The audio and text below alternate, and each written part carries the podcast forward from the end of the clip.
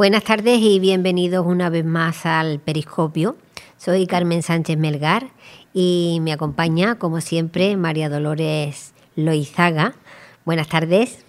Buenas tardes, Carmen. Buenas tardes a todos y bienvenidos una vez más a escucharnos en el Periscopio. Hoy vamos a, a lanzar nuestro periscopio, a lanzar nuestro viaje por un maravilloso país, un hermosísimo país como es Chile. Sí, efectivamente, además uno de los el segundo país más largo y más extenso del mundo. Eh, es el primero es Brasil, el segundo le sigue Chile con 4.700 kilómetros cuadrados de extensión, de largura, vamos. Luego un país pues muy colorista, con muchísima belleza, con gente maravillosa y, vamos a dar un paseíto, ¿no? Vamos a dar un paseíto a ver qué vemos buenamente desde nuestro periscopio porque sabemos que bueno es un país que tiene costa en el Pacífico, eh, tiene sierra porque la, cordillera de los Andes pasa por al lado de Chile, tiene, tiene muchísimas cosas, tiene desiertos, que luego lo hablaremos en las curiosidades, el desierto de Atacama. Y, y bueno, pues es un país maravilloso, el cual pues invitamos a, a escucharnos y a ser posible viajar a ellos y disfrutar. Y que lo tenemos también como un poquito nuestro porque perteneció al imperio español durante alrededor de 200 años. Sí, así es. Y, vamos, eh, somos, de hecho, en casi toda Sudamérica, bueno, en, en muchos países de Sudamérica se conoce a España como la madre patria porque, eh, bueno, la colonización española es indiscutible que, estuvo durante muchísimos años y Chile fue uno de los países que estuvieron colonizados por España. Pues vamos a ver esas cosas preciosas que hay que, ver por allí. Que hay muchas y muy interesantes, Carmen. ¿Cómo, ¿Con qué vamos a empezar? bueno, ya, ya tú me dices que tienes las curiosidades, porque bueno, nos podríamos ir a la isla de Pascua, no podríamos ir a ese desierto, como tú dices, a, muchísimos sitios, pero a ver, ¿por dónde, ¿por dónde empezamos? Bueno, pues ya empezaría que es muy al norte de Chile, como hemos hablado antes, está el desierto de Atacama. El desierto de Atacama, que tiene 105.000 kilómetros cuadrados, es un gran desierto, pero lo curioso de esto que es, eh, está catalogado como el, lugar más seco del mundo. Y nosotros siempre nos vamos a las zonas de África para hablar de, de sequía. Y sin embargo, el desierto de Atacama en el norte de Chile es el más desierto del mundo. Es más, se considera que su eh, visualmente su estructura y, sus condiciones son muy similares a las que se han descubierto en el planeta Marte. Y de hecho, la NASA, de una manera especial, eh, utiliza esta región eh, para probar instrumentos que se van a utilizar en futuras expediciones a Marte. Fíjate, es, es curiosísimo, pero es lo que menos nos podemos imaginar. Hay muchísimas cosas en cuanto, en cuanto a Chile, muchísimas curiosidades. Eh, por ejemplo, pues eh, es un sitio donde hay un, una, eh, un, un, lugar en el mundo de los primeros del mundo para los ovnis. O sea que em, algo tiene que haber, ¿no? Es un departamento oficial que se, eh, está dedicado a la investigación de los ovnis. Entonces, igual que vimos en otros países, ¿te acuerdas, Carmen, que vimos que había un aeropuerto para ovnis? Bueno, bueno, eso fue en Canadá. Yo me quedé, me quedé un poquito pues, preocupada, ¿no? Porque digo, bueno, si son capaces de construir allí un, aeropuerto, pues exactamente, quiere decir que van con frecuencia. Exactamente, pero es que esto es uno de los gobiernos de los únicos gobiernos del mundo que tiene un departamento oficial dedicado a la investigación de los ovnis. O sea que yo ni creo ni dejo de creer, yo me mantengo un poquito neutral, pero pienso que algo debe de haber cuando ocurren todas estas cosas. Hombre, por supuesto, yo pienso que el universo es tan inmenso y que tenemos tan pocas respuestas que seguramente habrá unos seres por ahí eh, inteligentes que a lo mejor nos pueden arrojar luz a todos estos misterios que, nosotros no sabemos resolver. Eh, supongo que sí, porque vamos, es que tampoco nos dice que no lo haya. Nadie nos dice que no lo haya, nadie nos nos asegura que lo haya, pero bueno, ahí están varios países eh, que tienen pues estas condiciones de, para la investigación de los ovnis, igual que, como he dicho antes, pues tienen una zona en el desierto de Atacama para experimentar con posibles mm, instrumentos que van a mandar a Marte. O sea, es un país muy interesante eh, aparte de las curiosidades turísticas que puede tener, eh, mm, bueno, eh, hay un, en Chile están uno de los observatorios astronómicos más importantes del mundo.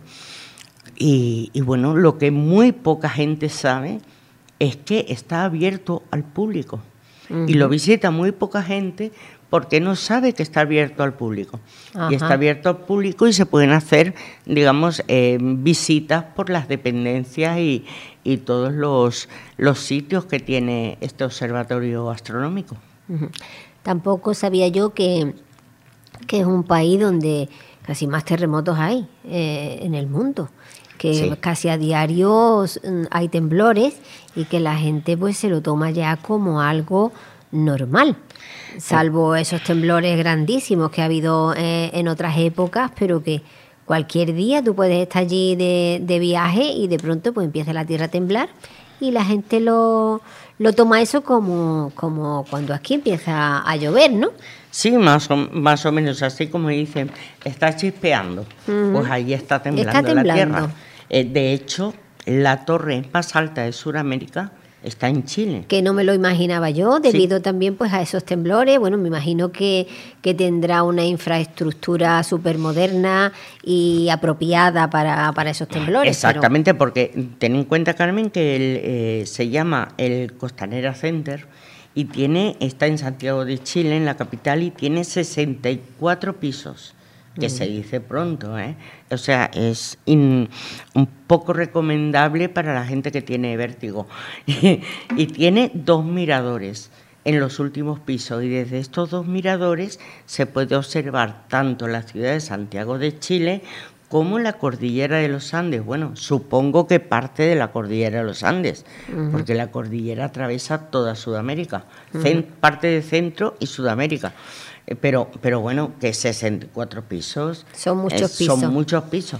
Yo lo que no sé es mm, qué estructura tiene que tener para aguantar tantos mm, movimientos de tierra y y que la gente no le dé miedo subir. también, también yo lo pienso. Eh, vamos a hacer un, alto en esas curiosidades para escuchar un, tema musical, porque claro, no podíamos ir a Chile sin acordarnos de, Víctor Jara. Así que ahora hablaremos un poquito de Víctor Jara, pero vamos a escuchar el derecho de vivir en paz, que yo creo que todo el mundo tenemos el derecho de vivir en paz. Así es.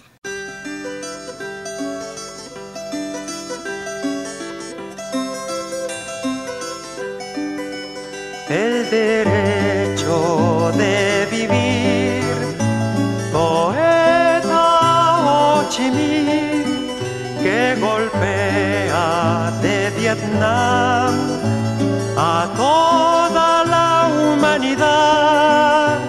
Ningún cañón borrará el surco de tu arrozal,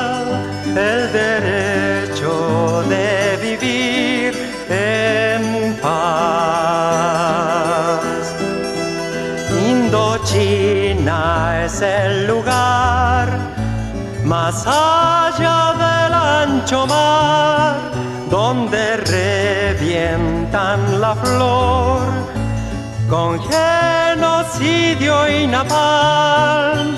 La luna es una explosión que funde todo el clamor, el derecho de vivir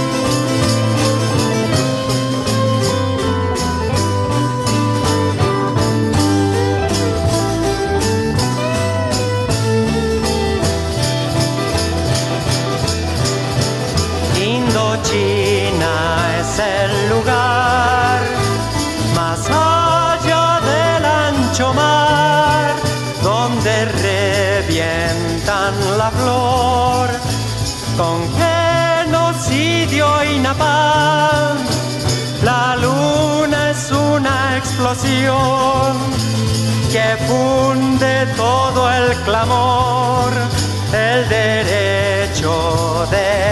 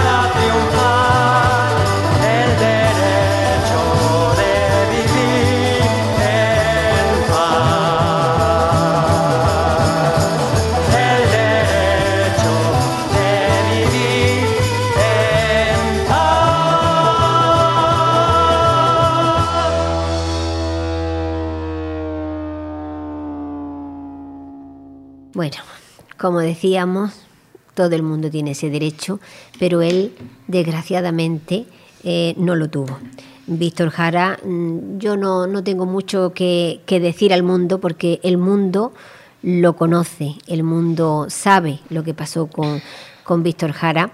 Él era profesor, escritor, músico, cantautor y, y, bueno, pues sabemos que cuando la dictadura de, Chile con Pinochet al frente en 1973, pues lo cogieron, lo torturaron y, y lo mataron más o menos como hicieron con, con García Lorca en España.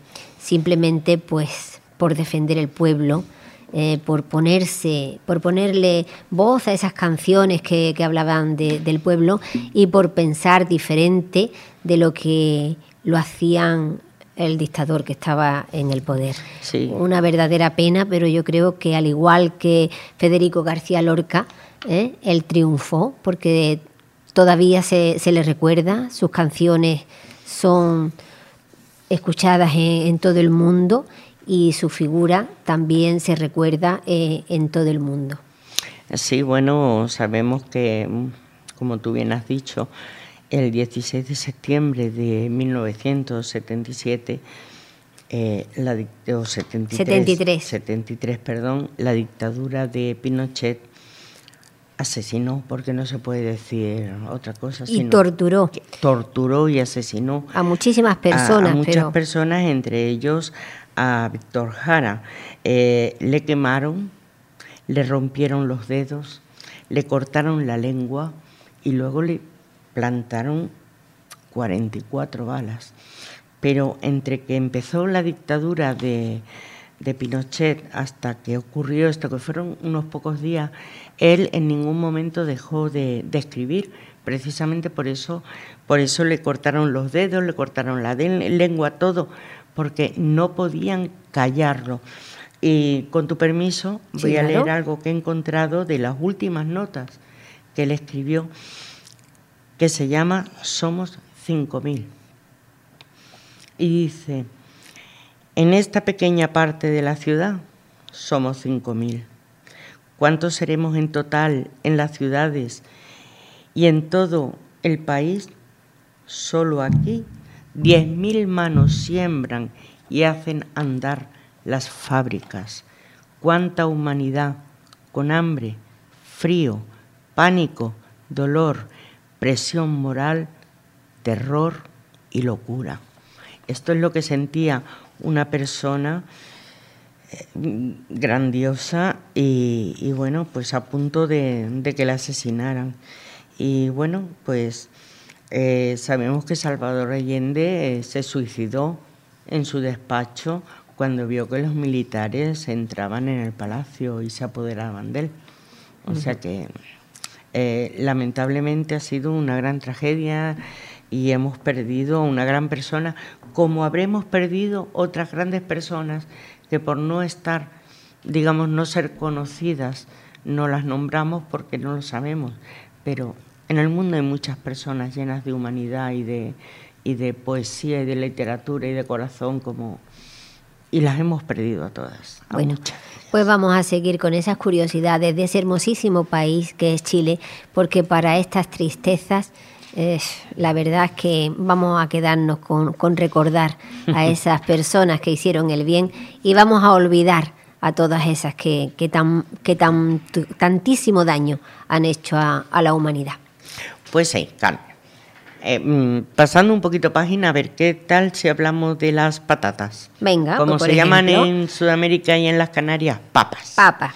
Las papas. Pues mira, se cree que el 90% del el origen de las papas a nivel mundial son de la isla de Chiloé, uh -huh. que está en la costa frente al distrito de Lagos.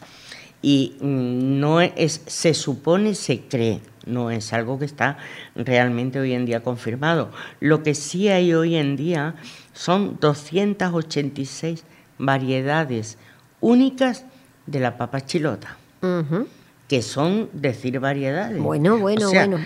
Tú vete con un poquito de dinero y escoges una papa. y ahora ves tardas, qué sabor Carmen? tiene. pues no lo sé. Yo aquí conozco si acaso dos variedades, la roja y la blanca, y se terminó. Eh, exactamente, pero es que tú y yo sabemos que las hay moradas por dentro y por fuera, que no, son, no solo son las papas moradas por la piel. ¿no? Pero Por esas yo no las he probado. Yo tampoco, todo hay que decirlo. Bueno, y hay una cosa muy que me ha hecho mucha gracia. A mí, mmm, bueno, ya por la edad no lo hago, pero a mí siempre me ha gustado nadar muchísimo. Y tú sabes que la piscina más grande del mundo se encuentra en Chile, Pues sí. que, que eh, eh, tiene una extensión aproximada a 20 piscinas olímpicas y tiene 66 millones de litros de agua. Qué es como para decir, me voy a hacer un par de largos. Eh, bueno, Ah, eh, eso es un lago vamos. artificial, ¿no? Eh, Se podría decir. Yo diría que sí, porque vamos, pero es una es una piscina. piscina, sí, sí, es una, piscina. y además inscrita en el récord Guinness, ¿no? Sí, en el récord Guinness mundial, o sea que eh, es que es increíble la cantidad de cosas que hay en Chile y lo poco que lo conocemos en general, Ujú. En general. También hay árboles altísimos, ¿no? Que hablamos siempre de las secoyas, pero sin embargo, pues Chile también tiene esos árboles tan, altos. Ujú. altísimos y milenarios que Mm. pueden vivir alrededor de 4.000 años. Que eso, que se dice, a ver quién es capaz de todos los que nos oyen, que nos manden un WhatsApp y nos digan que eres capaz de vivir 4.000 años.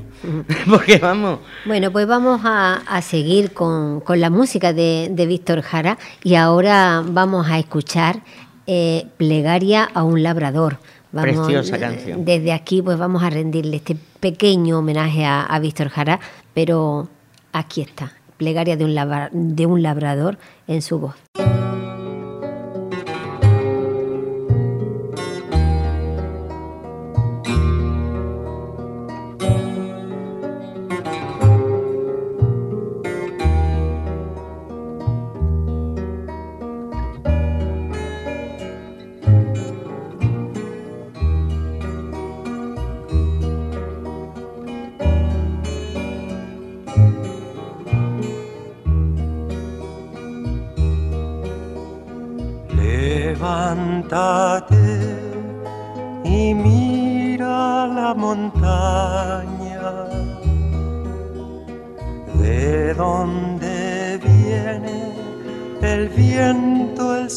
El agua.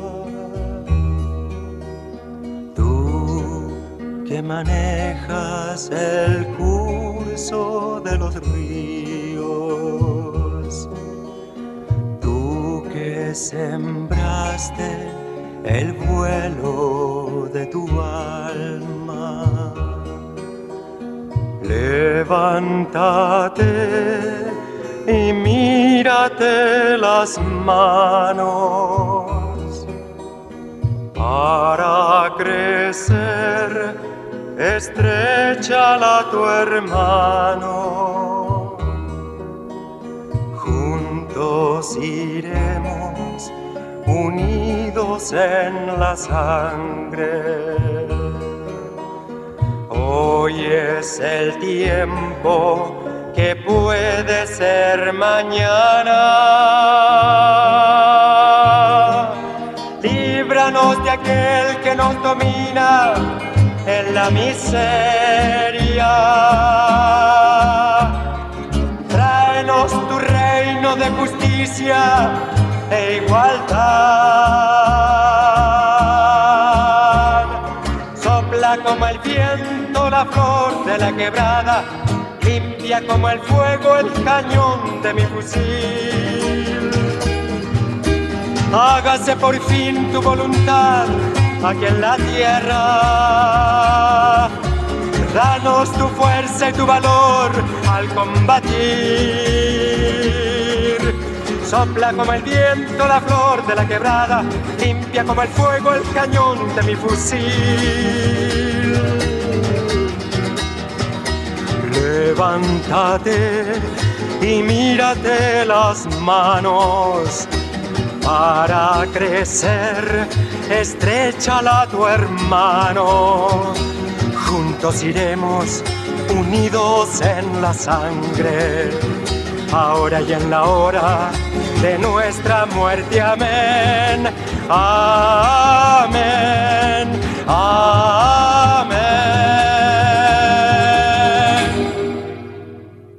Casi como un Padre Nuestro, ¿no? Más o ¿Eh? menos. Como un Padre Nuestro porque él eh, amaba a la gente de- del pueblo. Mira, también vamos a ir insertando pues literatura, porque Chile es un país de poetas. Se le De conoce poetas, como, de literatos. como, como un país de, de poetas, ¿no? Así es. El, el primer poeta nacido en, en ya Chile, como República de Chile, eh, fue Pedro de Oña. Era teólogo, poeta, escritor. Y bueno, pues eso era allá por 1596. Se le conoce como el primero, con el país ya constituido tal como lo conocemos hoy. Y bueno, después también otra, otra gran escritora, ¿eh? Gabriela Mistral, que es el seudónimo de Lucila Godoy Alcayaga, ¿eh? que fue la primera mujer de América Latina pues, que recibió el Nobel de Literatura. Bueno, ella era poe- poeta, ¿no? Era diplomática y también pedagoga.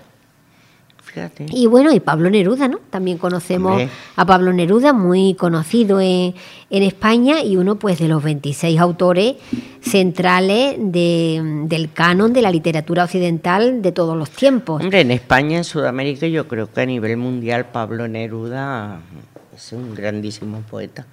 Habrá como todo, quien le guste, quien no le guste, pero es reconocido un grandioso poeta.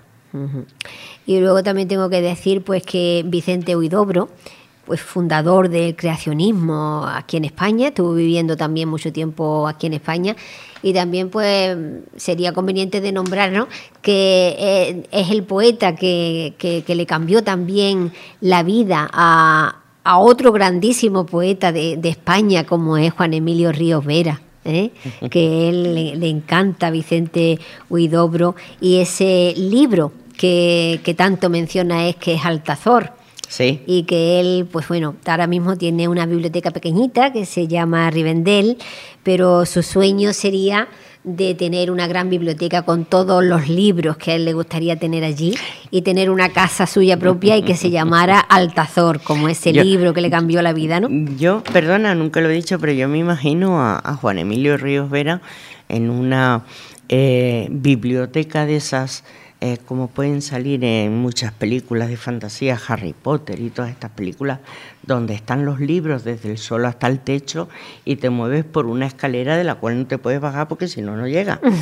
y me encantaría, porque la verdad que si hay alguien que quiere los libros, la literatura, y, y, es un maravilloso escritor, es Juan Emilio Ríos Vera, con el permiso de todos los demás, que los hay muy buenos, pero... Y además que yo creo que él se podría pasar la vida entre esas bibliotecas que a veces sí. se ven en las películas de fantasía, ¿no? Sí. Con esas escaleras, con esos recovecos, con esos secretos, con esos... Eh, no sé, esas estanterías secretas, esos libros prohibidos. Yo creo que Emilio ahí bueno, eh, sería su paraíso. Sí, esa, efectivamente sería, yo creo que el hombre más feliz del mundo, uh -huh. la verdad. Pero bueno. Bueno, pues un, pa un, país, como decimos, con grandes literatos y también, pues mira, Isabel Allende, ¿no? Una persona que ha vendido más de 70 millones de libros. Que, que aunque no nació en Chile, nació en Perú, pero es porque sus su padre era diplomático y entonces estaba destinado en, en Perú cuando ella nació, claro. pero ella se considera chilena, aunque tiene nacionalidad uh -huh. estadounidense, ¿eh? otra, otra de las grandes literatos, y bueno, que nos perdonen porque hay muchísimos más. Lo que pasa es que, que, en este momento sí. y con tan poco tiempo, pues no se puede hacer es. hincapié en es todo. Que, bueno, ya, ya sabes que nosotros cogemos el submarino y plantamos el periscopio en menos de nada en una segunda ronda, pero es que, es que claro, eh, son tantas cosas y es un país tan rico que es muy difícil en, en, unos minutos en llenar toda la información que nos gustaría dar a los oyentes, pero bueno. O Roberto Bolaños también, ¿no? Otro, otro novelista que aunque a, a, se fue exiliado a, a, Barcelona y que también, pues bueno, tiene aquí un, un nombre. Y bueno, como decimos, muchísimos más escritores y poetas porque eh, Chile en la actualidad también tiene grandes poetas, grandes escritores y un país cultural. Es un país con cultural muchísima cultura, sí, es, pero es que es un país con muchísima cultura de antes y de ahora. Uh -huh. y, y, bello, por supuesto, porque tiene una cantidad de... Eh, tiene parques nacionales, tiene la octava maravilla del mundo, que está en la región de Magallanes, el Parque Nacional Torres de Paine, que fue elegido en 2013 como octava maravilla en un mundo entre 300 lugares de 50 países, que se dice muy rapidito, uh -huh. pero que son muchos lugares. Pero bueno, eh, es que hay que mirar todas las cosas eh, y es un país muy, muy, muy cultural, las cosas como son. Bueno, y esa magia que hay en la isla de Pascua, ¿no? Que eso nos daría para un programa solamente de la isla de Pascua. Sí, tenemos que hacerlo porque solo con la isla de Pascua tenemos para uno y para dos. Uh -huh. porque... la, la, pintora Maruja Mayo, cuando que bueno estuvo también en México, estuvo en Argentina, estuvo en varios países, pero en el último tiempo de, de su vida en Sudamérica se fue a la isla de Pascua y también cambió su, su modo de ver la vida, su modo de, de pintar y decía que allí había estado expuesta a, a, unas energías que le habían cambiado por completo su forma de, de vivir y de pintar. Sí, bueno, tampoco a, mí personalmente no me extraña porque según tú cambias de país, de, de eh, visualización de la naturaleza, de las construcciones, mmm, tratas con la gente, poco a poco siempre se va cambiando tu forma hasta de pensar, efectivamente. Pero bueno, eh, cuando cambias un país tan maravilloso como este, pues supongo que el cambio es también maravilloso, Porque yo conozco gente chilena de mi juventud y es gente, eh, aparte de ser muy noble, eh, yo recuerdo que gente muy inteligente y son muy buenos pedagogos los profesores chilenos. Yo tuve más de un profesor chileno en la universidad y de matemáticas específicamente. Y la verdad que eran auténticos genios enseñando, ya no lo que sabían, sino que lo sabían enseñar, que son dos cosas distintas. Eso es distinto y muy importante, y muy de, importante para un estudiante. Exacto. Y bueno, pues cambiando un poquito de, de tema, Carmen, tú sabías que la luna, tú sabes algo de la luna, me parece, ¿no? Pero vamos, que ha sido fue registrada, inscrita ante notario por un abogado, pintor y poeta que se llamó, se llamaba Genaro Gallardo, mm, Gajardo, perdón, Vera. Y él eh, fundó la, eh, la Sociedad Telescópica Interplanetaria el 25 de septiembre del 54 Ujú. hace ya unos cuantos años, en Maule. Bueno, él se declaró dueño de la luna ante notario. Bueno, eso, es eso una, eso es una existe. anécdota muy curiosa, es muy curiosa, pero oye, tiene también su, su historia, ¿no? Pero ¿sabes por qué? Porque se dice que la escribió porque era un requisito de afiliación al Club Social de Talca, el tener una propiedad. Pues y como él no tenía otra propiedad, él fue ante notario y escribió la luna que era de su propiedad. Andando, pues ahora acabó. imagínate si se coloniza la luna, pues ese hombre es el propietario absoluto de todo eso. Pues sí, porque además es que está ante notario, que no fue una broma Eso así. es, bueno, bueno, parece una broma, pero, pero- es graciosísimo. Y luego está, pues, pues, bueno, hay cosas simpáticas como el partido más largo del- de fútbol más largo del mundo, que duró 120 horas y fue un nuevo récord Guinness. Y podemos decir, ¿cómo puede durar 120 horas? Pues porque hubo muchos relevos de los de los jugadores.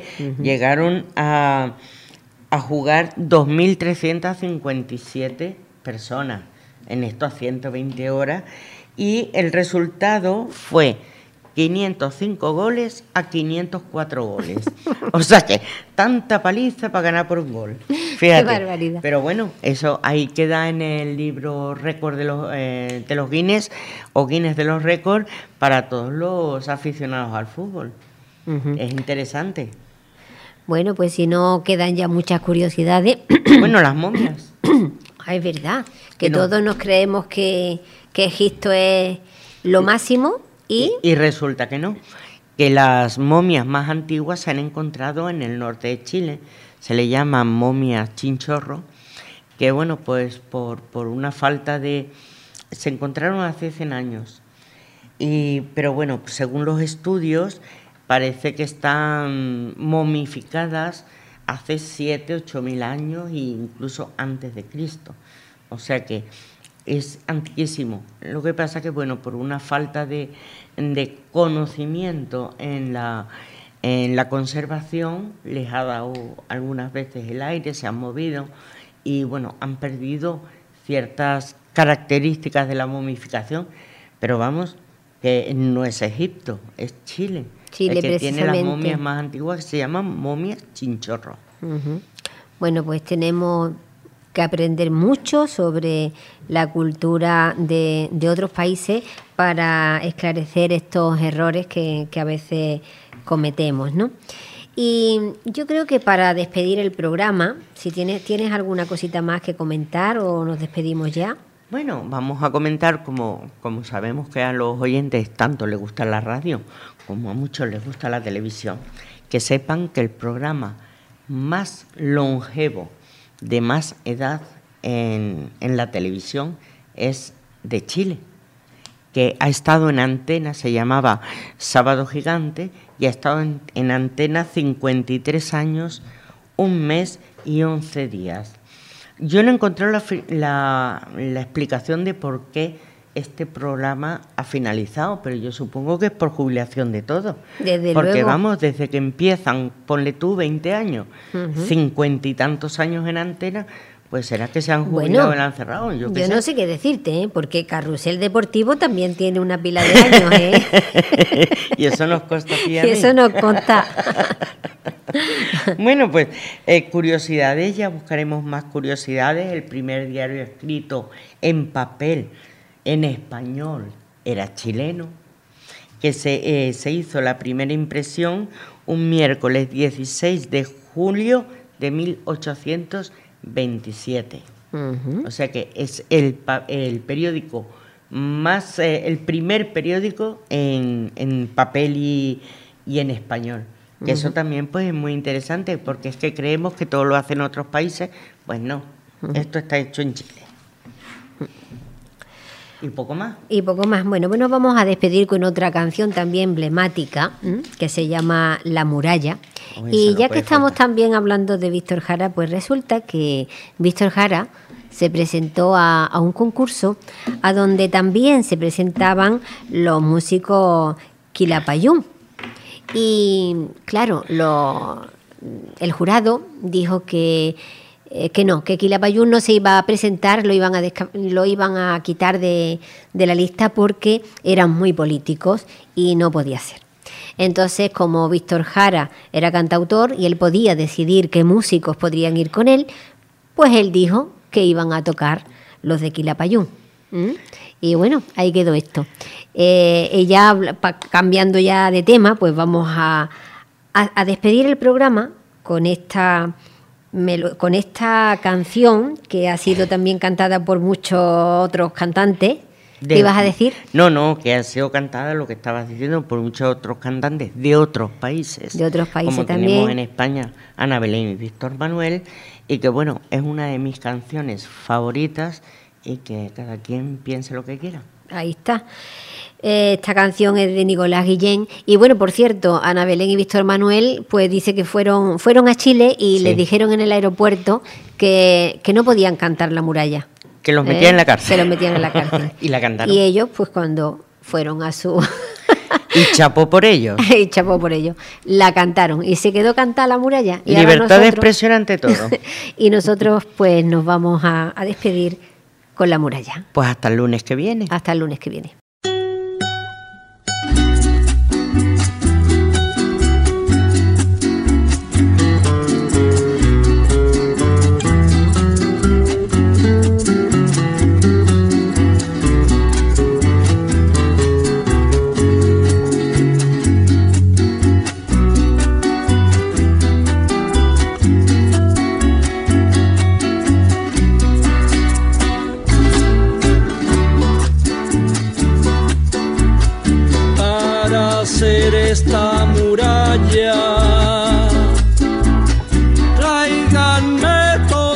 las manos.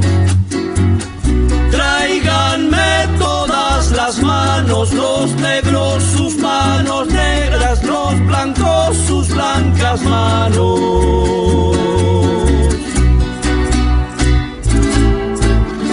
Una muralla que vaya.